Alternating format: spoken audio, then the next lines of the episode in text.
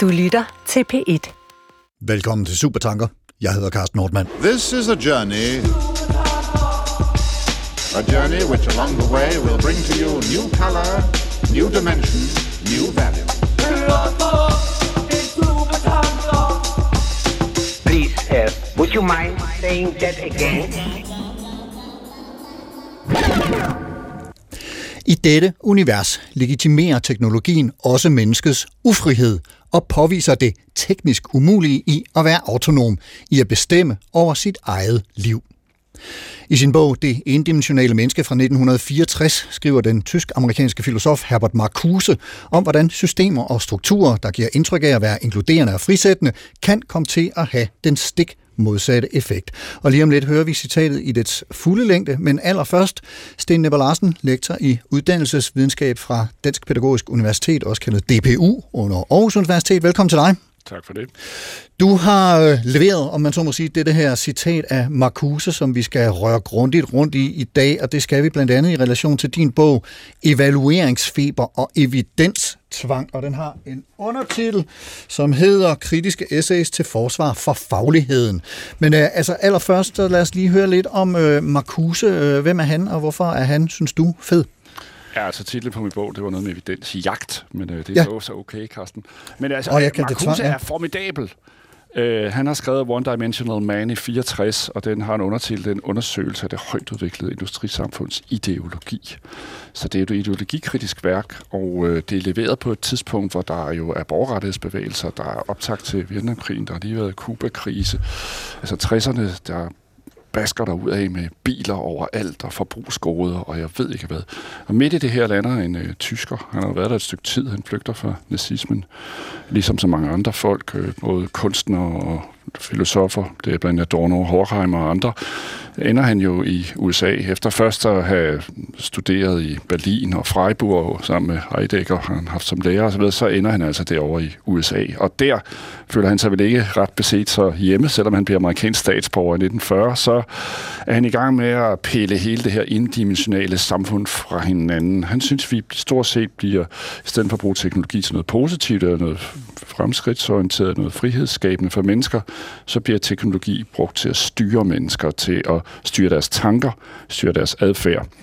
Og der er jo en klar kobling til det, og så til den her kritik af evalueringsfeberen og evidensjagten, som jo ret beset er to styringsmantraer eller styringsideologier, som i den grad styrer vores samfund. Og, og lige præcis den der kobling, den får du lov til at få lidt mere ud øh, om et øjeblik. Lad os lige høre, fordi det her citat, som jeg starter med at læse den første linje af, er øh, lige lidt længere, så, så vil du ikke øh, prøve at give os det fulde øh, citat, som, som altså er fra, som du sagde, det endimensionale menneske fra 1964. Jo, jo, det står på side 170, hvis man når så langt i den danske oversættelse her, Ja. øh, som Merete Ries har lavet i dengang kort tid efter bogen kom. Altså, nu læser jeg det op, du sagde også. Ja. I dette univers legitimerer teknologien også menneskets ufrihed og påviser det teknisk umulige i at være autonom, i at bestemme over sit eget liv. For denne ufrihed fremtræder hverken som noget irrationelt eller som noget politisk, men snarere som en underkastelse under det tekniske apparat, som forøger livets bekvemmeligheder og øger arbejdskraftens produktivitet. På denne måde beskytter den teknologiske rationalitet beherskelsens legitimitet, snarere end den ophæver den, og fornuftens instrumentelle horisont viger for et rationelt, totalitært samfund. Nu er der jo ingen tvivl om, at hvis man skrev sådan noget i dag, så ville det blive gennemrettet af politikken til redaktør eller en eller anden skolebladskonsulent eller en eller anden lille reklamefolder skribent et eller andet sted i universet, der brander en virksomhed eller et universitet. Men øh, så på denne her tyske måde at skrive på, så er der både Hegel og Marx og et stort ubehag, faktisk lidelse. Øh, og det handler jo altså om fornuftens instrumentalitet, indimensionalitet, totalitært samfund. Du kan jo høre, det bliver, der bliver malet med en stor pensel her. ja. Øh, Men ideen er jo altså, at det tekniske apparatur har selvstændiggjort sig og umuliggjort, at mennesker kan være selvlovgivende. Altså, det er jo det ord, autonom betyder. Og, og altså nu, nu siger du den store pensel, ikke? Og, og for et øjeblik siden var du også inde på, at, at noget af det, der sker omkring Marcuse, der hvor han befinder sig på, på tidspunkt, hvor han skriver det altså i USA, der er jo vildt gang i den. Du nævnte selv øh, øh, Kuba-krise, Vietnam, borgerrettighed øh, og så videre. Altså hvad er det for nogle tanker øh, i øvrigt, der, der er omkring ham, da han skriver det her? Ja, men altså, i denne her øh, det individuelle menneske, så er hovedkritik stødretningen. Altså det, han absolut ikke kan lide, det er positivistisk, empiristisk eller empiricistisk tankegang, som legitimerer det her maskineri. Det er altså alle de statistiske og tekniske inducerede dataindsamlinger, og det er sammenvævning med det militærindustrielle kompleks og det politiske apparatur, og simpelthen hele universitetet og stort set alle medierne. Så det er jo lige præcis en endimensionalitetsforestilling, han har om, at det hele hænger sammen som en monolitisk blok af dumhed, falsk ideologi og undertrykkelse af mennesker. Han er simpelthen ikke, han er ikke ked af og bevægelsesfrihed. og så kan man selvfølgelig sige, det er der jo mange, der efterfølgende har sagt, at det er det rene sludder, det her. Der er mange andre dimensionaliteter. Moral kan ikke reduceres til økonomi, der ikke kan reduceres til æstetik, og det har Luhmann skrevet, det har Habermas skrevet. Men her får du den fuldtonede kritik af det endimensionale samfund. Og det er jo øh, en stram positivisme-kritik, og spørgsmålet er, om vi i dag lever en slags ny positivisme, øh, hvor ikke ret mange stiller spørgsmålstegn ved data eller algoritmiske fortætninger af maskinelle procedurer, som på forskellige måder øh, også er indlejret i universitetsstyring, gymnasiestyring, skolestyring og forbrugsstyring og ja, ja. krigsstyring og. Og, og, og der tror jeg faktisk også, du fik øh, netop knyttet det, jeg egentlig ville spørge til, øh, koblingen til, til, altså mellem Marcuse og så den her evalueringsfeber og, og evidensjagt. Så, så jeg vil springe direkte videre til at byde velkommen til dig, Maja Bøtker Hansen, rektor på Frederiksberg Gymnasium. Velkommen. Tak. Lige kort, øh, hvad, hvad er dit forhold til Marcuse? Jeg kan sige, at det er ældre dato fra jeg, da jeg selv læste på universitetet og stiftede bekendtskab med skolen, i, men mere i litterær forstand, altså øh, nogle af de andre teoretikere.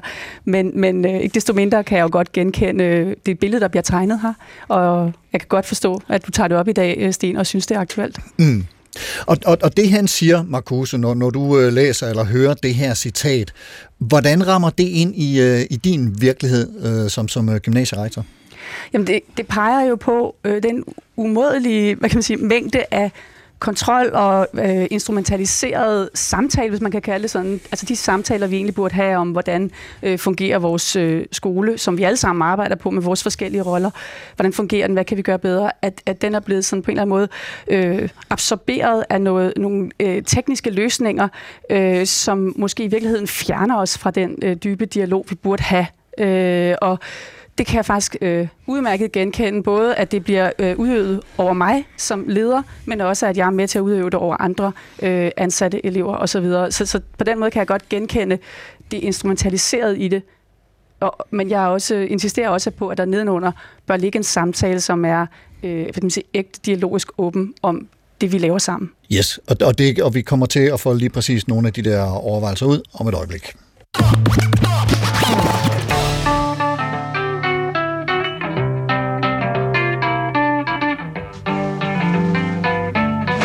Jeg har det godt med at gå på arbejde hver dag. Min nærmeste leder hjælper mig med at prioritere mine opgaver og er til stede og anerkendende. Eleven har løst opgaven på en selvstændig og kvalificeret måde og får ikke syv, men 10. Forskeren har ramt den rette tone og relevant indhold, og det fører til ikke bare publikation, men også citation de rette steder. Baby's good to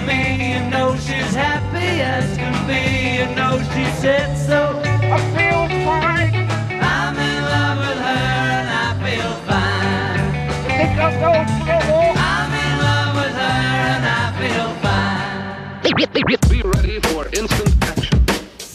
Prepared for anything and everything. Vi evaluerer og bliver evalueret.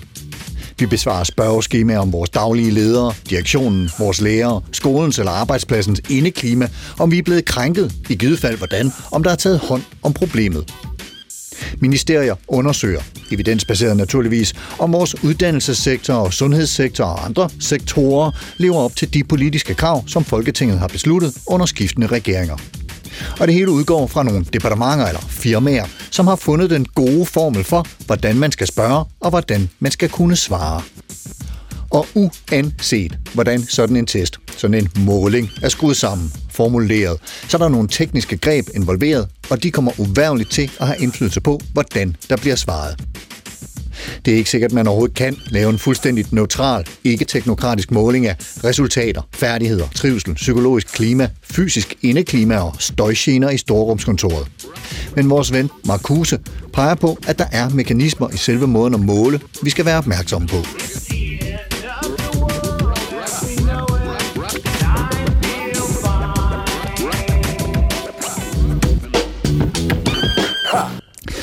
Sten Nepper Larsen, lad os øh, bevæge os lidt øh, dybere ind i det her øh, citat af, af Herbert Marcuse og høre øh, din udlægning af, hvad, hvad, det, hvad det er, han siger, sådan rent filosofisk.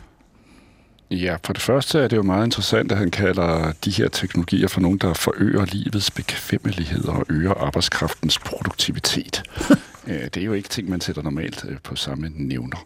Men det skal man øh, øh lige sådan holde lidt fast, fordi på en eller anden måde kan man jo sige, at det aflaster os jo øh, fra at rende rundt og være de eneste, der lider under noget, eller føler os krænket eller sådan noget. Så vi får lidt mere bekvemmeligt liv, hvis vi bliver lagt mærke til som subjekter. Altså vores følelser kommer med på arbejde, vores ensomhed kommer med i gymnasiet som et problem for gymnasiet. Det vil sige, lige pludselig så bliver hele livet sådan en stor sådan tranquilizer, sådan gennemvarm, airconditioneret, sådan sukkersirupsagtig univers, som vi sådan kaster rundt i, øh, på arbejdsmarkedet og i skolesystemet og universitetslivet. Og så får vi samtidig øget arbejdskraftens produktivitet. Og hvordan nu det? Jo, fordi arbejdskraften bliver selvbekendende. Og det, som jeg kalder det her, det er, at vi øh, fordobler os selv på kommando. Mere eller mindre servilt. Så lærer vi altså at øh, gøre det, vi skal. Det gør vi jo. Altså, vi er jo på arbejde. Passer vores arbejde, opgave. ja. Ja, passer vores arbejde. Øh, men samtidig så skal vi øh, snakke om, eller have strategier for, og subjektivt stratego forestillinger om, hvordan vi kan bedst muligt navigere i det her kontrolmaskineri, for vi ved godt, at vi er kontrolleret, og vi ved godt, at vi skal dokumentere. Denne her subjektproduktion, der så sker, den er uhyggelig, fordi vi indoptager de her teknologiske styringssystemer og selvevalueringsmaskiner i os, og så bliver vi nogle meget grimme subjekter. Og det er han rigtig bange for, at vi bliver nogle øh, uautentiske, hestlige øh, knudepunkter for det dårlige almene, som hans kollega Adorno ville have kaldt det. Det er øhm, dårligt almene? Ja, altså vi kan sige, at det almene, der styrer os, det kunne være politiske, sociologiske, øh, teknologiske økonomiske rammer. Ikke? Men når vi bliver knudepunkter for det dårligt almene, så er det fordi, vi ikke selv bevidst kan forstå, hvad vi bliver styret af, men bliver styret af det alligevel. Eller måske ved vi også godt, at vi bliver styret af det, og bliver så nødt til at hykle på kommando. Øh, det, det egentlig handler om her, det er jo, at den øh, subjektproduktion, det gør os ikke frie, selvom vi lever i et meget rigt samfund. Den gør os ikke glade. Øhm, og det er selvfølgelig, fordi evaluering i princippet har to formål, som der står i den store danske encyklopædi, der kom der i 90'erne og op til 01, at den er grundlag for handling og udtryk for kontrol. Og når det står simpelthen i encyklopædien? Ja, ja, ja. Det står der, udover der står evaluering af en måling, hvis totalt sættes relation til andre målinger, normer eller kriterier. Det er sådan en selvreferentialitet af de mere onde. Så står der altså, at den i princippet har to formål. Den er grundlag for handling og udtryk for kontrol. Og i mit uh, univers hedder det, at livet er varmt, men evalueringsmaskinerne er iskolde ådselsknævere. Det vil sige, at de på en eller anden måde fordobler det liv, der er, levet, den undervisning, der er lavet, i et eller andet, vi sådan hele tiden kunne gøre bedre, eller vi kunne selv gøre det bedre, eller nogen kunne have gjort det anderledes. Så bliver det sådan en evig selvkommenterende, ådselsknævende koldhedslogik, hvor vi aldrig glæder os over nuet af stor erkendelse og stor kunst. Du, du lavede sådan, da vi talte i telefon frem mod øh, udsendelsen her, der lavede du sådan en omvending af et øh, kendt øh, gammelt dansk bon mot, hvor du sagde, hvad udad vindes, indad tabes. Øh, vil, vil du ikke prøve at, at sætte det i, øh, i relation til det, du lige har sagt? Sagt her? Jo, altså øhm, øh, tankegangen er jo ligesom fra helt tilbage fra dengang vi tabte øh, tyskerne der, da vi, øh, vi har hørt forskellige sådan, halvkrige siden, men altså grundlæggende 1864, så skulle vi jo sørge for at opdyrke alt det der ufrugtbare hedeland, og så gøre det hele ordentligt med hedeselskaberne og med en masse øh, afvendingssystemer. Ja, der ser vi, hvad, hvad, hvad ja. udad tabes, indad vendes. Ja, ikke? Nu, den altså, vender du så vi nu? Nu får vi så ved hjælp af nogle store teknologier og nogle kæmpe store apparater faktisk øh, en, en negativ version af det. Fordi øh, jeg vil sige, at mennesker, der bruger for meget tid på at gå op i, hvordan de bliver evalueret, eller strategisk at forholde sig til egen øh, selvevaluering, bliver jo nogle meget ubehagelige mennesker at være sammen med. Derudover så spilder de alt for meget energi på det her i forhold til det egentlige. Og det egentlige skulle jo faktisk være at skrive en fremragende tekst, øh, lave en, lave en god tekstanalyse, eller sætte sig ind i noget vanskeligt stof, eller blive fremragende til matematik, eller blive glad for at arbejde i, sammen med nogle andre om at lave en klimaaktion, eller sådan noget. Så, så hvis vi tager den her udad vindes, indad tabes, det, det er simpelthen, at øh, vi, vi, vi laver, øh, hvad, hvad kalder du det, bekvemmeligheden, livets bekvemmelighed og arbejdskraftens produktivitet ja, altså øh, bliver ret øget. Kort, ret kort kunne man jo sige, at øh, der sker jo det i det moderne, højt udviklede videnssamfund, som nogen kalder det, man kan også kalde det kognitiv kapitalistisk struktur, som vi lever under. Vi sælger vores tanker som varer. Der sker jo det, at arbejdet er blevet individualiseret. Altså hver eneste gymnasieelev laver sin egen SRP-opgave, studieregningsopgave, af lyst og med egen problemformulering. Så arbejdet er blevet individualiseret. Vi får ikke så mange lektier for, i hvert fald ikke skulle vi helst have med på universitetet, selvom der er pensum, men vi har stadig større grader af frihed for arbejdets individualisering, men samtidig er arbejdskraften blevet personligt gjort. Vi er med hud og hår et aktieselskab, der er til salg, og det starter allerede fra man sådan tidligst i børnehave der har vi en økonomisk ressource, human capital, og det fortsætter sig til universitetet, hvor vi får en pris på, og tyskerne kalder Ich AG, jeg, mm. aktieselskabet. og det er jo uh, interessant, fordi når arbejdskraften bliver personligt gjort og arbejdet så har vi brug for styringer uh, og målinger og evalueringer alligevel. Og Maja Bøtger Hansen, rektor på Frederiksberg Gymnasium, det som Sten han sidder og taler om her, hvordan øh, klinger det hos dig? Kan du genkende det, og hvor, hvor møder du i givet fald den her evalueringsfeber og evidensjagt? Altså jeg kan klart genkende øh, den enorme mængde af evalueringer, vi både underlæg, underlagt og underlægger os selv. Altså der er jo både evalueringer fra ministeriets side af, hvad, hvad foretager lærerne sig, hvad, hvad bruger lærerne deres tid på, øh, alle mulige indsatsområder, hvordan passer vi dem lever op til det. Men der er også evaluering af øh, lærernes undervisning, der er evaluering af ledelsens performance, der er evaluering af led, eleverne selv og deres egen øh, trivsel. Og på den måde er det faktisk rigtigt, at vi bliver belyst sådan fra alle ledere kanter, og jeg kan godt øh, øh, bifalde diskussionen om, i hvor høj grad løfter det os faktisk, altså i hvor høj grad bruger vi det egentlig til noget meningsfuldt.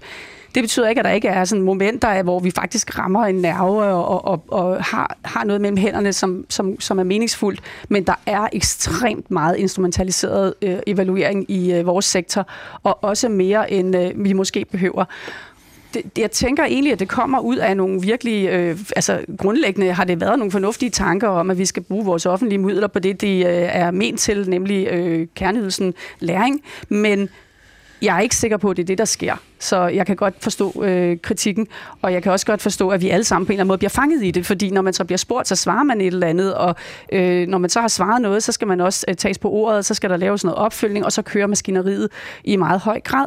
Øh, og det, det, det tager både ressourcer, men det tager måske også faktisk øh, forestilling om indflydelse, øh, sådan en, giver os en falsk forestilling om, at vi faktisk ændrer noget. Så på den måde kan jeg godt øh, spejle det, og jeg kan i hvert fald skrive under på, at der er masser af evaluering i min del af sektoren. Mm.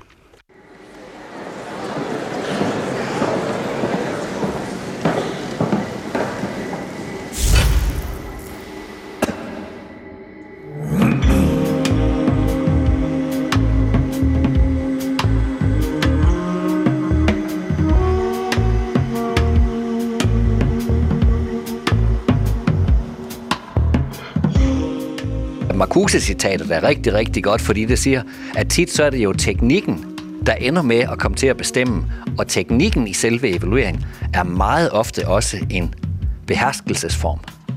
Peter Dahl Larsen er professor ved Institut for Statskundskab på Københavns Universitet og leder Center for Resultater, Evaluering, Måling og Effekt. Og han genkender Marcuses citat i sit eget arbejde min egen verden for eksempel, hvor vi skal øh, forske, så sidder vi også øh, ofte og tænker over, hvad skal der til for, at vi bliver publiceret de rigtige steder, og hvad skal der til for, at vi bliver citeret. Og sådan en teknik som for eksempel Google Scholar, som er en hjemmeside, hvor man kan se sine egne citationer på, det er jo en, der ofte kommer til at præge forskeres praksis, fordi de sidder og tænker frem, og så spørger de sig selv, hvordan kan jeg forske sådan, så jeg bliver citeret de rigtige steder? Men Google Scholar er jo i sig selv et kæmpe teknisk monsterværk, der dækker hele kloden, samtidig med, at den melder tilbage til den enkelte forsker. Og Google Scholar findes jo helt uafhængigt af, om jeg ønsker det eller ej. Men det er jo sådan et eksempel på sådan en stor og globalt omfattende, altså teknisk form, som så samtidig kommer til at præge vores praksis, uden at vi på nogen måde har valgt det som individer. Men når først Google Scholar er der for eksempel, jamen så er det klart, så kan jeg jo selv medvirke til at få den brugt endnu mere, fordi jeg også selv kan sidde og kigge på, hvordan det går med mit eget arbejde, som spejlet i Google Scholar. det er jo lidt op til os selv, hvor meget den skal præge, men den kan jo for eksempel præge, præge øh, derved, at vi sidder og tænker, den næste ansøgning, jeg skal skrive, hvordan vil jeg da sikre, at jeg har mange citationer? Og hvis jeg vil have mange citationer, hvad for nogle tidsskrifter skal jeg så være i, og hvilke vinklinger skal jeg have på mine emner? Så det er faktisk ret dybe ting i forskningen. Emnevalget, metodevalget, valget af publikationssted øh, og, og, og kanal, publikationskanal – det er faktisk nogle ret dybe ting, der dermed bliver bestemt, hvis det er, at jeg tager hensyn til det. Tilsvarende har vi jo inden for undervisningen, der taler man tit om det, der hedder teaching to the test, altså at man er bevidst om de måder, man bliver evalueret på, at de også kommer til at præge undervisningens tilrettelæggelse og valget af pensum og sådan noget, og valget af emner, fordi det skal jo også være noget, man kan blive testet i. Så der er sådan en lang række virkninger, man kunne kalde dem skyggevirkninger fra fremtiden. Altså det, at man ved, at man i fremtiden bliver evalueret på en bestemt måde, det præger nutidens praksis. Og det er der teknikken i evalueringen kommer ind, fordi den er der allerede i vores verden, inden vi begynder at tænke værdier.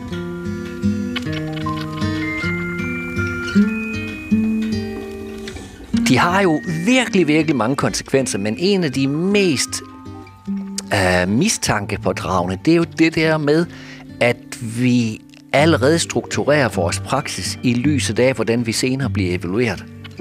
Og jo mere avanceret evalueringsformerne bliver, jo mere tager vi det ind i os. Altså at vi ligesom selv tænker, hvad skal jeg gøre så for at være evaluerbar? Hvad skal jeg gøre for at klare mig godt til næste mus samtale med min leder? Hvad skal jeg gøre godt for, at jeg kan få gode karakterer? Hvad skal jeg gøre godt for at blive publiceret? Altså det der med, at vi allerede selv, så at sige spontant, tager evalueringer på os og internaliserer dem i os. Øhm, og at vi dermed også allerede ligesom i vores kroppe bærer på det tekniske regime, som øh, evalueringsformer også er. Og de er over det hele. Målingerne, evalueringerne, teknologien, uanset om vi har efterspurgt det eller ej. Jeg kan for eksempel, når jeg køber en øh, ny telefon, en mobil, så kan jeg slet ikke slippe for, at der er sådan en eller anden helt skør sundhedsapp, som uden at jeg har valgt det, sidder og tæller mine skridt hver dag, og så skal jeg sidde og tænke over, har jeg nu fået nok skridt i den her uge i forhold til, hvor mange skridt jeg fik i sidste uge? Og det sjove ved det, der kommer Marcusa jo på banen igen, for det, der kommer teknikken allerede ind og tæller skridt for mig, uden at jeg i den ringeste måde har bedt om, at den app, den er i min mobil, når jeg køber den. Den er der bare. Og den, den fortæller mig, bare jeg ved en enkelt lille fejl kommer til at sætte min finger på den der app på, på telefonen, så fortæller den mig, om jeg er forud eller bagud for sidste uge. Det er jo helt vildt, for det der har jeg jo ikke på noget som helst tidspunkt bedt den der lille telefon, som jeg købte helt uskyldigt. Jeg har ikke på noget tidspunkt bedt den om, at den skulle øve det tekniske herredømme over mig. Så kan du sige, at jeg skal vælge det fra. Ja, men tænk alligevel på, mange, hvor mange mennesker på kloden, der køber sådan en mobil, hvor den der tekniske dims, den er indbygget, uden de har bedt om det. Det er jo der, det bliver tankevækkende, synes jeg.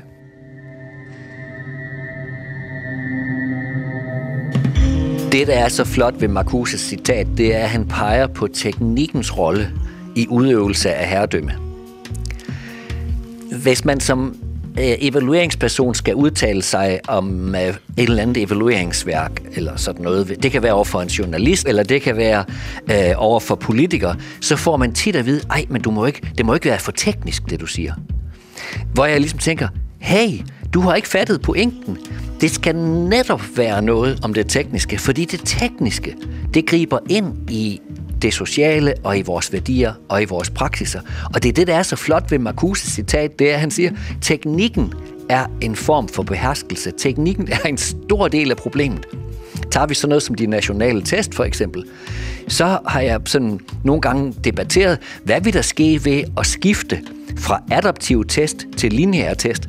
Og allerede der, så er der en embedsperson eller en øh, journalist, der springer op og siger, uh, nu, nu, nu, nu skal du stoppe, for nu bliver det for teknisk. Men hvis man skifter fra de adaptive til de lineære test, så bliver testindholdet et andet. De bliver mere forståelige for lærerne. Lærerne får mere indsigt. Der sker en hel masse ting i praksis, hvis man skifter fra et teknisk testprincip til et andet teknisk testprincip. Så hvis vi skal på en eller anden måde gøre op med, eller forandre, eller få styr på evalueringssamfundet, så er vi nødt til at kunne drøfte det tekniske også, for det, det tekniske er en stor del af herredømmet. Og det er det, som jeg tænker, at øh, Marcuse har godt fat i.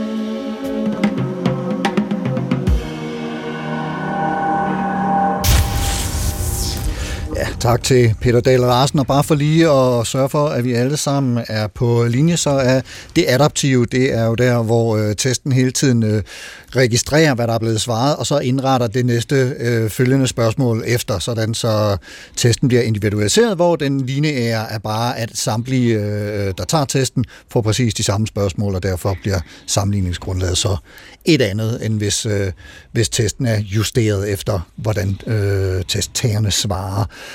Maja Bøtger Hansen, øh, gymnasierektor, hvordan bruger du øh, evalueringer og muligvis også evidens i dit arbejde med, med at lave gymnasieuddannelse? Det foregår på mange forskellige niveauer. Altså, øh, den evaluering, der foregår mellem eleverne og lærerne, den ligger sådan set i deres hænder. Altså, øh, at man en gang par gange om året måske afsætter noget tid øh, til at diskutere, øh, foregår det her på en god måde.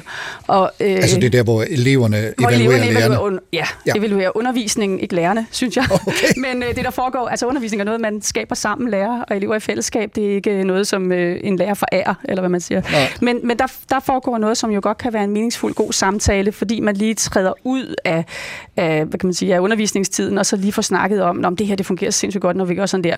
Problemet er jo, at de øh, mere brede, øh, pålagte, også pålagte øh, trivselsundersøgelser osv., de jo i højere grad går på individet og ens eget øh, ens egen trivsel over i forhold til skolen, det skolen, den skole, man bliver mødt med. Og, og der er sådan en ret stor forskel den anden del handler jo om mig som leder, eller os som ledelses øh, i forhold til ansatte, og, og det er jo også en kæmpe evalueringsindsats, hvor man sidder og krydser af, om man, øh, hvordan balancen mellem fritid og arbejdsliv er. Og det, der ligesom ligger i det, som er problematisk, synes jeg, det er, at i virkeligheden, så har jeg jo meget øh, ringe mulighed for at fjerne en masse arbejde. Øh, det, det er noget, vi på en eller anden måde ja, man kan godt skrive der, jeg har simpelthen for meget, men jeg, vi skal jo have undervist eleverne i de timer, de skal undervise, så der ligger også en pseudo-forestilling om, at man kan løse det ved at svare noget andet der, og at jeg så kan... Øhm, så kan jeg jo sætte en masse handlinger i gang efterfølgende for at forsøge at bøde op for denne her utilfredshed eller, eller pres på arbejdsbyrdet, som er fuldstændig reelt. Men reelt kan jeg jo ikke ændre det synderligt. Det er jo, det er jo desværre sandheden. Og der tror jeg, at, at det kunne klæde os på en eller anden måde at fjerne nogle af de instrumentelle ting, og så finde ud af, hvordan gør vi egentlig det her under de vilkår, vi nu har øh, sammen i det fællesskab, vi er på en arbejdsplads. Der, der, der er noget andet også i nogle af de her øh, øh, elevtrivselsmålinger, som, som øh, jeg kan forstå, øh, man, man også laver, som måske også sætter sig lidt ud over, hvad skolens opgave i realiteten er. Altså jeg vil selvfølgelig, vi drømmer alle sammen om, at eleverne er glade og, og trives og har det rart med at gå i skole og synes, de lærer det, de skal. Men, men, men, men hvor stor er øh, udfoldelsesrummet fra, fra en skoleside netop til at gøre noget ved den enkelte elevs trivsel? Det, det kan man måske godt... Øh, sætte ja. det spørgsmål sammen med? Jamen, det er jo paradoxalt, fordi altså, vi, vi ved jo godt, at et socialt godt miljø er helt afgørende for, hvordan eleverne har det, og dermed også, hvordan de trives i klasserummet. Og det gør vi også en masse for. På den anden side, så er det den enorme fokus på den enkelte elevs eget følelsesliv svært for os. Altså, det er fællesskabet, vi tilbyder. Det er i virkeligheden ikke den her individuelle øh, kan man sige, øh, supervision, vejledning i at være menneske. Det er jo et fællesskab, vi tilbyder. Og jeg kunne tænke mig, at vi fik et ryg over på, at det, der er opgaven er at skabe det gode fællesskab, hvordan bidrager jeg til det?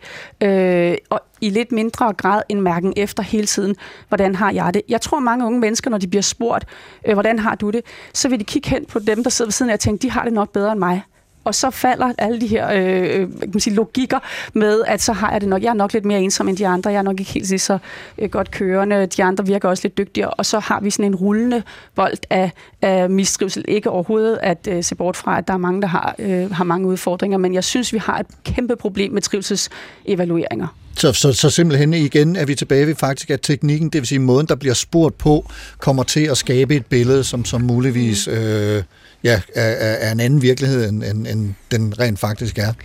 Ja, vi, vi, jeg ved heller ikke, om der også ligger noget nede under, som er, vi er jo nærmest øh, bange for at indrømme, at man er jo også nogle gange ensom som menneske, og man er jo nogle, altså det er en del af at være menneske, og så bliver vi spurgt om det, og så bliver det fremhævet teknisk i, yeah. i svarene, som noget, der er forkert, men det er jo en del af at være menneske, at man føler nogle gange, at de andre er bedre kørende i en selv, og man er misundelig, jaloux, man er flov, man har alle mulige følelser. Men det er som om, at når det bliver indlejret i de her øh, trivselsundersøgelser, så bliver det meget problematiseret. Øh, og det, det tror jeg i virkeligheden. Jeg er meget mere optaget af, at vi prøver at dyrke det fælles tredje, det kan være undervisning, det kan være, øh, altså når de unge engagerer sig på skolen, vil ændre noget, vil tvinge mig til at få solceller eller et eller andet, hvad det nu er. At, er det i virkeligheden at det fællesskab, de får mulighed for at dyrke og, og øh, påvirke og, og slås for noget der, det, det tror jeg er en bedre løsning i forhold til trivselen. Ja. Sten, du markerer med en øh, kommentar til noget af det, mig siger her. Ja, altså jeg tror, der er sket gradvist det, at hvor vi i gamle dage troede, at vi ejede evalueringerne selv. Altså jeg gik på Roskilde Universitet i 70'ernes slutning, hvor øh, det hed midtvejsevalueringer, interne evalueringer. Eksamen hed ikke eksamen, det hed eksterne evalueringer. Vi troede jo, det var noget, der foregik hos os, altså vores øh, betonklods derude på marken ved Marbjerg Mark. Og det var sådan ligesom os, der var centrum i universet. Og i gamle dage, så har øh, lærere jo også altid lavet eksamenstest med egne elever, altså regneprøver og læseprøver og staveprøver. Det havde vi der masser af, da jeg gik i folkeskole for 65 år frem i Nyborg. Så altså test og evaluering er jo ikke noget nyt. Men det, der er jo sket, er, at de er blevet koblet til nationale strategier, globaliseringssystemer, OECD-systemer, kæmpestore internationale sammenligningsbaser. Og lige pludselig er det kommet ud af hænderne fra praktikerne, altså ud af hænderne fra skolelederne og pædagogerne og universitetslærerne. Og der sker jo så det, at når det bliver kigget på udefra, så kan du altid blive øh, komparativ, øh, altså sammenført med de andre, altså sammenlignet med de andre, og så præsterer du aldrig godt nok. Så det, der er sket, er, at det lokale øh, øh, tilgang til evaluering er blevet til globaliseret logik. Og så den der måde, man spørger på... Altså, hvis, man går, den slags. hvis man går de der øh, øh, spørgsmål efter i sømmene, som bliver stillet øh, til trivselsundersøgelser, så vil jeg sige, altså lave det til et, øh, et, øh, et, stilstudie, et, nærmest en slags... Øh, standardopgave på sociologi, og så test, om de kunne bestå en første års eksamen i et eller andet med statistisk metode og kvalitativ undersøgelse. Og jeg vil sige, det kan de ikke. De er lavet på så underlydet og så elendigt i dit niveau, så de kun spørger til selvbekræftende ting. Desuden har det jo aldrig været skolens opgave at sørge for, at man fik en kæreste, eller at man ikke var ensom, eller at man ikke havde nogen forældre, der ikke opførte sig ordentligt, eller at man ikke havde verdens kønneste, lækreste krop, eller ikke var atroet af hele, hele den, Men, det er jo netop det, modsatte, det, det samme køn. Ja, ja, det er jo altså det, netop det, Maja det, der gradvist er sket, er jo, at skolen som et øh, fagligt øh, samarbejdende felt er gradvist rykket baglæns. Og dertil kommer så også, altså det er det tredje, jeg vil sige, det er, det er jo et asymmetrisk rum, skolen. Det er jo stadigvæk en vertikal orden, der hedder, den gode præstation for høj karakter, den lavere præstation for mindre god karakter, at der er indbygget en skævhed i det gymnasium. Det kan jo ikke gøre alle tilfredse. Alle skal jo ikke have 12. Og alle skal heller ikke have at sidde og være lykkelige hele tiden. Altså, det kan skolen jo ikke levere. Maja, du øh, markerer. Jamen det er fordi, jeg, jeg, øh, jeg synes det er vigtigt i hvert fald at sige, jeg synes fællesskabet er vores opgave. Jeg synes det er vores opgave at skabe et rum for, at man kan være sammen på gode måder. Og vi har også stadig i øh, gymnasiealderen i hvert fald et ansvar for, at når man kommer ind ad døren, øh, jamen så, så kommer man ind i et respektfuldt åbent fællesskab osv. Så, videre. så vi har også nogle, nogle opdragende elementer, og vi sætter også, vi skal også sætte gode rammer for, hvordan man kan være sammen socialt så den, den opgave skal vi aldrig slippe. Problemet opstår, når det bliver den her meget individuelle trivsel, og vi har jo ikke, altså jeg har jo simpelthen ikke studievejleder ressourcer nok til alle samtalerne. Jeg har ikke psykolog, penge til psykologer osv. osv. på budgettet. Så, så det er nok den drejning, der sker, at, at det bliver meget individuelt, og det tror jeg egentlig er en udvikling, vi har set over lang tid, som også er kører i folkeskolen, som jo også har store udfordringer med at skulle øh, hvad kan man sige, forholde sig til hver enkelt lille øh, vidunderligt barn individuelt. Øh, vi kan ikke rumme det som uddannelsessektor. Vi skal finde nogle andre måder at gøre det på, hvor vi stadig kan man sige, går op i, at de har det godt hos os. For selvfølgelig skal de have det.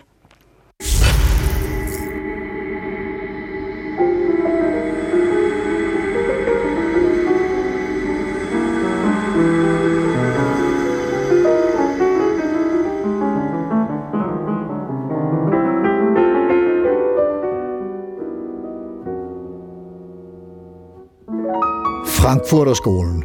Den bliver nævnt her i Supertanker relativt ofte, hver gang vi runder navne som Habermas, Adorno, Horkheimer og flere andre. Frankfurterskolen var oprindeligt en skole for social teori og kritisk filosofi på Institut for Socialforskning ved Goethe-universitetet i Frankfurt.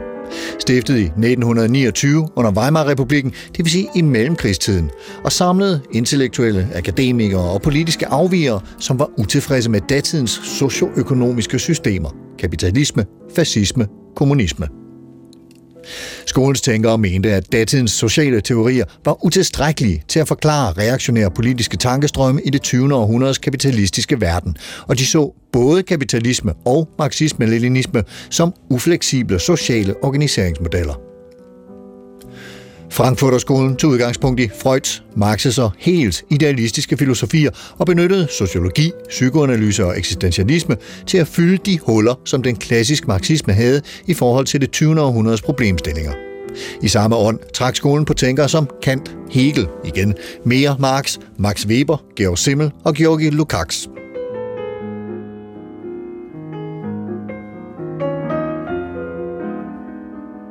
Den filosofiske tradition, som skolen i dag typisk associeres med.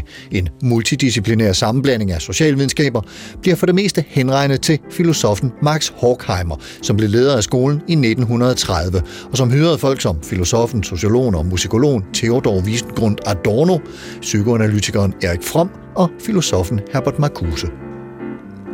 Datidens politiske uro påvirkede naturligvis Frankfurterskolens filosofi, ikke mindst den nye tyske variant af fascismen, nationalsocialismen eller nazismen. Overfor den ekstremt reaktionære politik greb Frankfurterforskerne til Marx's filosofi for at fortolke, belyse og forklare de reaktionære strømninger, der voksede frem i Europa. Og kort efter Hitlers magtovertagelse i 1933 og den politiske vold, der fulgte med den, flyttede skolen. Først til Genève og kort efter i 1935 til New York, hvor den blev en del af Columbia University.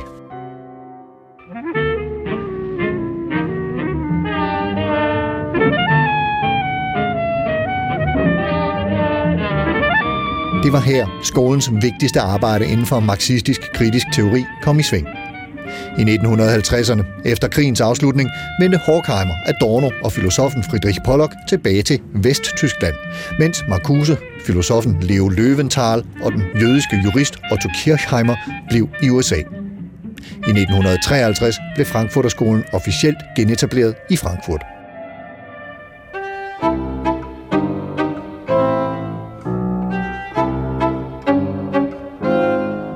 Af de vigtigste værker, der er udgået fra Frankfurterskolen, siges ofte at være Adorno og Horkheimers oplysningsdialektik fra 1944 og Adornos Minima Moralia fra 1951, begge skrevet under eksilopholdet i USA.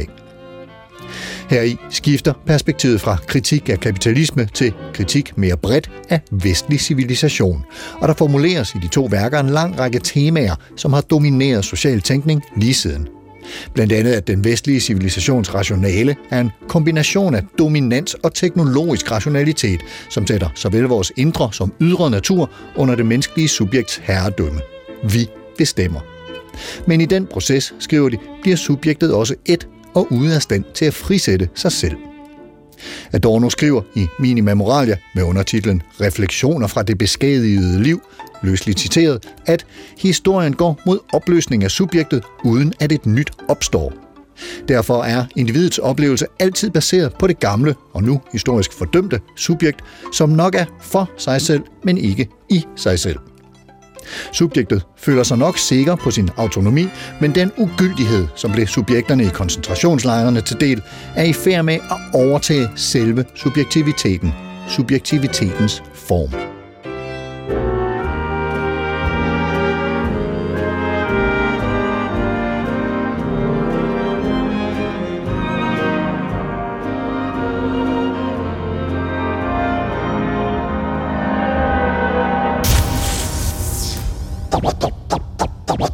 Would you mind saying that again? Den ene trivselsmåling og arbejdspladsvurdering, også kaldet APV, efter den anden, og evaluering var her, der og alle vegne, gør os til slaver af et evidenssystem, et måleveje påvisesystem, som ender i at fratage os vores autonomi.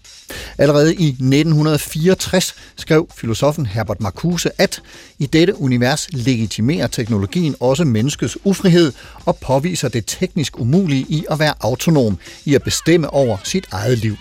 For denne ufrihed fremtræder optræder hverken som noget irrationelt eller som noget politisk, men snarere som en underkastelse under det tekniske apparat, som forøger livets bekvemmeligheder og øger arbejdskraftens produktivitet.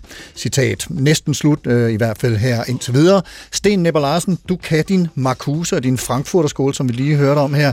Hvilke tråde trækker det, som øh, Marcuse skriver øh, i, i, i filosofien? Altså, hvem bygger det videre på, og, og, og, og hvordan? Ja, altså det her tekniske apparat, DR P1, øh, umuliggør, jeg udlægger dette svar på den rette vis. Der er vi jo slave af, at vi ved, at der er 3 minutter og 30 sekunder på dit papir, som vi skal udfolde 10 milliarder bøger indenfor. Ja. Så altså, det er jo både Heidegger, Hegel, Marx, Freud og Frankfurterskolen, jeg her skulle gennemgå Marcuses forhold til. Men altså ret beset, det du lige læste op der med evidens også, ikke? det er jo fordi, man ønsker at sætte en afgørende stopklods for alt snakken. Altså, man vil finde et mesterargument. Man vil have den første serveret, og så vil man ikke have mere snak fra det brune pædagogiske hjørne, eller fra sådan nogle ligegyldige pædagogiske filosofer, der mener et eller andet om moral. Det må du lige konkretisere lidt. Ja, ideen er vel egentlig, at man kunne lave en form for, ligesom man, hvis man tester forskellige former for øh, produkter inden for lægevidenskaben. Altså vi kan sige, at Pfizer-BioNTech er bedre end en Sputnik-vaccine, vi øvrigt slet ikke importerer nogen af nu her i Ukraine-krigstiden her. Øh, eller at et skib skal jo helst sejle uden at knække, hvis det er konstrueret på rette vis af rigtige ingeniører, så knækker det ikke under påvirkning af store bølgeskvulp eller for meget last. Det er jo evidensbaseret ingeniørvidenskab og medicine, evidence-based medicine, og der finder man jo den bedste praksis at bygge skibe under, med det, det er den slags stål, og det og den slags tykkelse osv., og de bedste typer af produkter, vi kan spise. Tester vi med placebo, hvis det er medicin, og der er en hel evidensrangstige, og i sidste ende er den højeste rangorden, den hedder Randomized Control Trial. Altså, hvor folk ikke engang ved, om de får en kalkpille eller en pille. Og så tester man blindfold bag om ryggen på dem på effekter. Og sådan nogle logikker kunne være ret smarte at få med i pædagogikkens verden, eller i kulturlivet, eller i radiohusets verden. Fordi så er der ingen grund til at tale med Carsten, Sten eller Maja, fordi så er vi ret beset udskiftelige med en hver anden ABC-kategori. Og det er jo positivismens idé, at vi kan ugyldiggøre øh, kontekst, person, subjektivitet, tilstand, erkendelsesinteresse, fjerne det hele, og så laver vi den rene effektmåling. Og den form for forestilling, det er jo præcis det, Marcuse, om man så må sige, og Adorno, de mener er uhyggeligt. Øh, den forestilling for komplekse sociale og politiske og kulturelle fællesskaber. Altså, der er jo sådan en, øh, og du har selv været inde på det lidt tidligere, øh, øh tendens, jeg kan i hvert fald huske den fra min øh, gymnasietid til, at, at der er sådan, at der bliver stillet sådan et spørgsmål, jeg synes det samme som ham lige før, og skal vi kunne det, der står på tavlen? Øh, er, er, er vi ude i den form for, hvad, hvad skal man sige, retten ind efter, ja, hvad, hvad man kunne kalde, der er evidens for, at det her, det øh, fører mig et rigtigt sted hen. Teaching to the test, altså, kaldte har, Peter Daler Larsen det. Ja, nu er jeg jo ikke den eneste, der kritiserer de her ting. Jeg har lige læst en ny bog af Søren Gosvi Olesen, øh, om, der også handler om tænkningen som håndværk øh, der handler om, at universitetssystemer, de er efterhånden lavet sådan, at vi skal indlægge nogle spørgsmål på forhånd, som de studerende næsten skal vide, hvordan de svarer på. Altså pensum og genbrug af, af filer år efter år for opsætning af kæmpe store databaser ind i sådan nogle styringsteknologier, der hedder Brightspace, eller hvad det nu hedder for tiden. Øh, Blackboard hed de tidligere.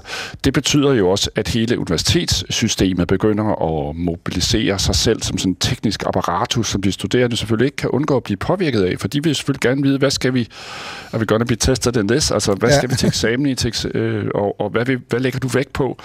Og da man jo ikke bare kan stå og sige, ja, jeg lægger vægt på, at du selv skal inviteres til at tænke, og du er et frit menneske, så bliver den studerende bange. Eller også så er der selvfølgelig nogle af dem, der elsker det, og tænker, nu er vi kommet på et rigtigt universitet, vi bruger alle muligheder, vi tager det ikke så højt, det der, der står på de der databaser. Der har jo altid været skægge, sjove studerende, der er der også i dag. Der er ingen grund til at hyle over alting. Mm. Og der findes også studenterfællesskaber, fordi de på universitetet i små bidder. Men der er jo en tendens til, at det her kæmpe store kontrolmaskineri, det begynder vi også at se subjekter, der er opdraget indenfor, lige fra folkeskolen øh, med forskellige former for selvevalueringer. Der har der jo også været der, ikke? Altså, hvor du skulle lave en elevplan sammen med læreren til, at du kommer i gymnasiet og skal lave din egen problemformulering på kommando og blive testet i den og så videre. Så fejler du, hvis du ikke engang kan svare på dine egne spørgsmål. Der er jo, ligger jo en høj grad af skøldsproduktion på subjektproduktionen i skolerne Ja. i dag, og det, alt det der ser vi selvfølgelig også på universitetet. For, for lige at blive øh, i, i øh, og, og følge op på det her Frankfurter skole, og, og, og hvem der så tager Marcuses øh, tænkning videre. Du, du nævnte to øh, sådan lidt nyere tænkere, som, som har ført det videre. Nå, Markus ja. Steinweg og Byung-Chul Han. Ja, men det er Bare fordi... ganske kort om dem. Jamen altså, der er en tysk øh, filosof, der hedder Markus Steinweg, der arbejder på, i, i Berlin og født i 71. En yngre herre her på 51 år, det er selvfølgelig noget pjat, men også sammenlignet med de andre, der levede i begyndelsen af 1900-tallet, altså øh, Marcuse fra 1898 til 1979, og Adorno fra 1903 til 69, så er han jo en yngre herre. Det må man sige. Og ham her, Markus Steinweg, han har jo skrevet de mest vidunderlige bøger. Øh, og øh, de handler, der, der kan eksempel, der er en af dem, der hedder Evidensterror. Det er jo en fantastisk øh, titel på en bog fra 15. Men der siger han for eksempel, tænkning er en lidenskab, der bringer subjektet til at sidre og ryste ansigt til ansigt med sandheder, der underminerer dets realiteter. Til forståelse hører ikke forståelse, fordi jeg ikke forstår, er der noget at forstå. Der findes ingen kompleks forståelse, lige så lidt som der findes absolut ikke forståelse. Altså sådan noget lidt finurlig hegeliansk negativ tænkning, som altså til forståelse hører ikke forståelse. Det vil altså sige, der er altid noget, man ikke har forstået helt. Der er noget, som evidensregnskabet ikke går op med. Der er mere ved tingene. Altså det der, det er meget Marcuse og Adorno-agtigt.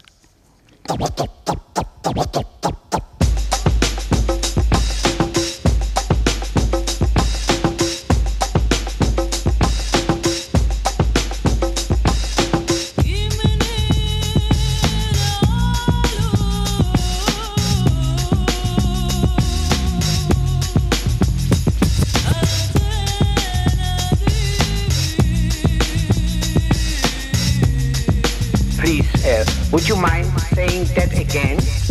Thinking of a master plan. Supertanker, Sten, Maja, Karsten, Marcuse, Adorno måske mere præcist, Herbert Marcuse og Sten Nepper Larsen og Maja Bøtker Hansen. Og nu kom vi lidt ind på hele den her øh, evidenstænkning, evidensjagten. Øh, Maja Bøtker Hansen, du har i hvert fald tre grupper, hvis oplevelser i systemet, du skal forholde dig til. Det er eleverne, de ansatte og ministeriet. Og det er øh, ministeriet, der laver målingerne. Hvordan oplever du behovet for ligesom at kunne fremlægge evidens for, at noget virker og noget ikke gør. Og hvordan øh, griber det ind i din, øh, dit arbejde? Jamen, jeg oplever det faktisk som værende ret nærværende, forstået på den måde, at, at sådan noget som et ministerium for eksempel jo også kører øh, det, der hedder tilsyn øh, med, med skolerne, og, og det betyder, at vi, vi på nogle forskellige parametre øh, ikke præsterer sådan, som vi bør, øh, jamen så kommer vi i tilsyn, og så får man nogle konsulenter, der skal hjælpe en med at rette op på, på misæren, og så skal man øh, tilbage på sporet, eller hvad man siger. Og problematikkerne inde i den logik er, at øh, man, man måler lang, ret langt bagud, og tingene ændrer sig meget, og at de tilsyn, der så kommer efterfølgende, er faktisk svært at sige, om de overhovedet virker. De forholder sig til noget, noget der er, for gammelt i Ja, virkeligheden? lige præcis. Ja. Ja. Og, og nogle af tilsyn, jeg kan godt forstå det, hvis det er økonomisk svig, eller øh, ja, jeg tager kassen, eller der, der kan jo være mange ting, jeg snyder med et eller andet. Øh, det, det, det synes jeg egentlig er fair, at det, det skal undersøges og efterprøves osv., men men når det handler om de her mere øh, skal man sige, ting, som handler om udvikling af elevernes læring og præstationer på forskellige niveauer, så bliver det simpelthen så instrumentaliseret og, og svært at forholde sig til, at jeg tror ikke, at det tilsyn i virkeligheden virker efter hensigten. Og det er ærgerligt, fordi der ligger bag det jo en enorm øh, ønske og interesse om at lave en rigtig god gymnasieskole. Det gælder også folkeskole, det gælder også universiteterne. Og jeg vil også sige sådan i forhold til svagdagen, det paradoxale er jo, at vi sidder jo ude på uddannelsesinstitutionerne og er jo alle sammen fagligt forankret. Altså, øh, det, I Danmark har vi jo, stort set alle ledere er jo selv fagpersoner. Jeg er selv fagperson, jeg har læst øh, litteratur og kunsthistorie og har været meget optaget af det hele mit arbejdsliv. Øh, det er ikke sådan, så vi har sådan en modsætning med nogen, der sidder og er øh, tømt for indhold og bare sådan nogle instrumentaliserede djøffere, der bare der øh, pisker ting igennem. Vi er faktisk øh, fagpersoner hele raden rundt, øh, og det er de egentlig også rigtig mange af dem i ministeriet. Så det vi skal finde ud af er jo, hvordan vi øh, på en eller anden måde slipper det, den der fordring om evidens, som vi jo faktisk selv kommer til at skabe i, øh, ud fra det, vi stiller spørgsmål til. Og så skal vi begynde at tale sammen øh, mere åbent og ærligt. Men, men hvad, Ja. hvad, hvad, hvad, kunne, hvad kunne være alternativet til, til den her evalueringsfiber og, og evidensjagt, øh, Sten? Det, det er nok i virkeligheden et spørgsmål til dig. Hvad, hvad kunne man drømme om, hvis, hvis vi nu sagde, nu øh, lægger vi en dæmper på det? Ja, altså Steinweg han siger, at tænkning vil sige at bearbejde problemer, der unddrager sig løsninger. og nu spørger du til fordel for en løsning. Så det vil selvfølgelig alligevel komme med. Altså et løsning kunne jeg være... ved ikke, om jeg spørger, jeg spørger ikke efter en løsning, men det er bare et alternativ. Altså, et alternativ er selvfølgelig, at man er i stand til øh, dels at lave en, en sprogkritik og en kritik af de teknologier og tekniske apparaturer, der efterhånden har bestemmer alt for meget i læringsrummet, ved det vil hedde, i det her sprog, vi taler i i dag, som, ja, selvom jeg hader læringsbegrebet og mener, at vi skal skylle sit mund med sæbe, for at det overhovedet begynder at nærme sig ens tunge, øh, faktisk få det ud, ligesom kompetencebegrebet, så er det, jeg tænker egentlig, at det man kan gøre, det er jo, at man selvfølgelig godt ved, hvad der nogle gange virker, og hvad der ikke virker. Altså sådan best practice på lokalt niveau kender man jo godt til selv. Altså jeg har for eksempel tendens til indimellem at give nogle studerende nogle alt for svære tekster, og så knækker de halsen på dem, og så er der nobody to blame, but the evil inside me, så er det jo min skyld for fanden. Så må jeg jo lave det bedre næste gang, eller introducere det anderledes, eller være lydhør for auditoriet. Hvis jeg er ved at tabe det, så kan jeg jo se de studerendes øjne, de bliver helt bange. Så må jeg gentage pointen. Så vinder. Der er jo ikke noget galt i, at man, altså det betyder evidens, det er selvindlysende. Altså det er jo selvindlysende, man ikke skal undervise på et niveau, hvor man taber en hel klasse, eller man skal give folk vanvittige tekster, de ikke kan læse. Altså mm. der har været lektorer ude på RUG, der mente, at folk, der på daværende tidspunkt havde 6 i snit, der kom ind på home basis, de skulle læse oldfranske tekster, fordi ellers var de idioter på grammatiske systemer, de ikke forstod. Og det, altså, det kan selvfølgelig ikke nytte. Man må der, hvor folk er, når man møder dem, og øh, det drejer sig, som mig og rigtig siger om, også om, at det skal være et socialt og et godt sted at være og gå i skole og være på universitetet. Det skal vi jo ikke underkende. Vi er også borgere, samtidig med, at vi er nogen, der tager uddannelse. Og vi skal tiltale som borgere, og med den frihed, det er så os til at have en indflydelse på uddannelsesinstitutionerne. Det er også vigtigt. Og vi er også nogen, der står for den rejse, mennesker skal lave, fordi identiteter i dag, det er ikke nogen, der skal bekræftes. Og det er derfor, det er også galt med individualisering. Det ender i psykologisering meget tit i de her spørgeskemaer. Men tværtimod, vi skal stimulere mennesker til, at identiteten er en livslang rejse, et mellemværende med stoffet og med det sociale og med det politiske og det kulturelle, og det er det, vi skal stimulere til. Og så lige ganske kort, øh, kunne jeg godt tænke mig at, at, at høre dig, Maja, om, om det her, det har nogen øh, gang på jord i, i din verden, det som Sten taler om her.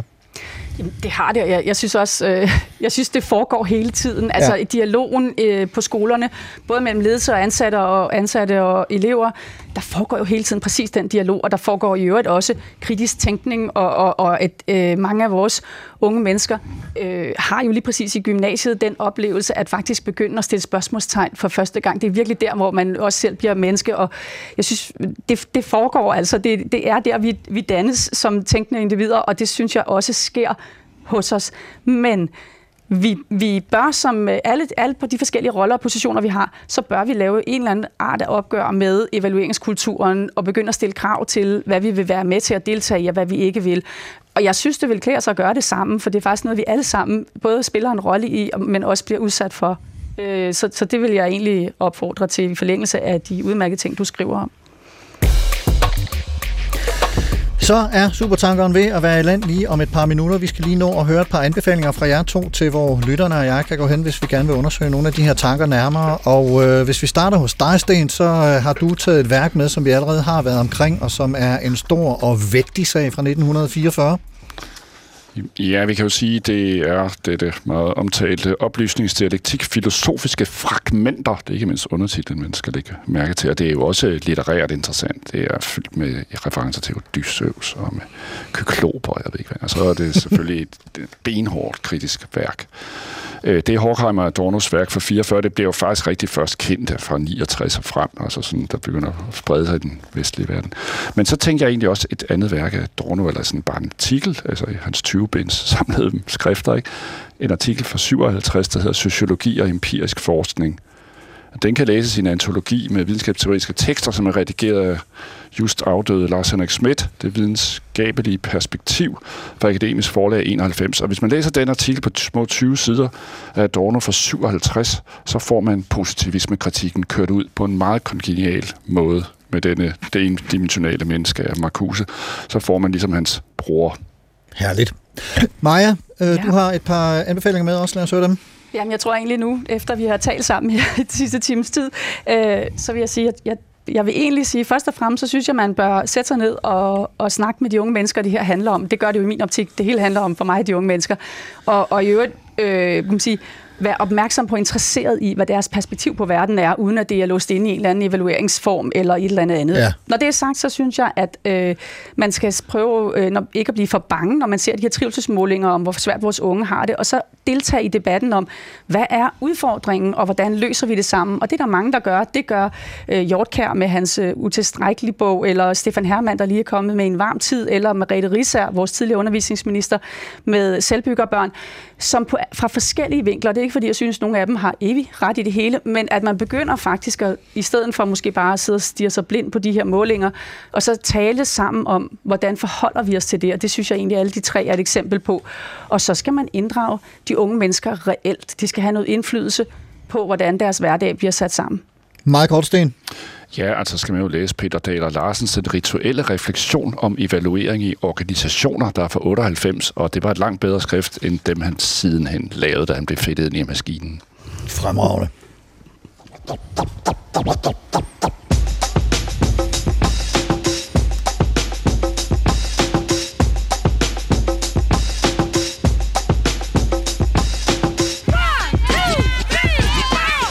Og det var simpelthen den super optankning, vi nåede i dag. Sten Nepper Larsen, øh, lektor i uddannelsesvidenskab fra Dansk Pædagogisk Universitet ved Aarhus Universitet og forfatter til bogen Evalueringsfeber og evidensjagt. Kritiske essays til forsvar for fagligheden, som netop er udkommet. Tusind tak, fordi du kom og udlagde såvel øh, Herbert Marcuse som dit syn på den omfattende evalueringsmaskine, og Maja Bøtger Hansen, rektor på Frederiksberg Gymnasium. Tusind tak også til dig for at sætte os ind i din virkelighed med at skulle leve op til såvel ministerielle fordringer, som at have glade medarbejdere og elever og deres forældre, som oplever at få det, de skal have. Tak fordi du kommer og var med. Og som altid, naturligvis, mange, mange tak til dig, kære lytter, for at lytte med. Hvis du kan lide, hvad du hører, så del det med dine venner. I kan måske evaluere udsendelsen sammen, og måske kan det så give evidens for relevansen af samtalerne her på broen. Man kan høre og genhøre denne her uddannelse, udsendelse i DR Lyd, og hvis du har en evaluering i form af ris, ros eller idéer til programmet eller andet, du gerne vil kommunikere til mig, så skriv en mail til supertankerdr.dk. Eller gå ind på Facebook-siden Carsten Nordmann Radio og kommenter der. Der lægger jeg også gæsternes anbefalinger anbefalinger, lidt links og en musikplayliste. Programmet i dag var tilrettelagt af Astrid Pedersen og mig. Jeg hedder Carsten Nordmann. Programansvarlig er Gustav Lytøft. Ha' en rigtig god uge og på genhør. Gå på opdagelse i alle DR's podcast og radioprogrammer. I appen DR Lyd.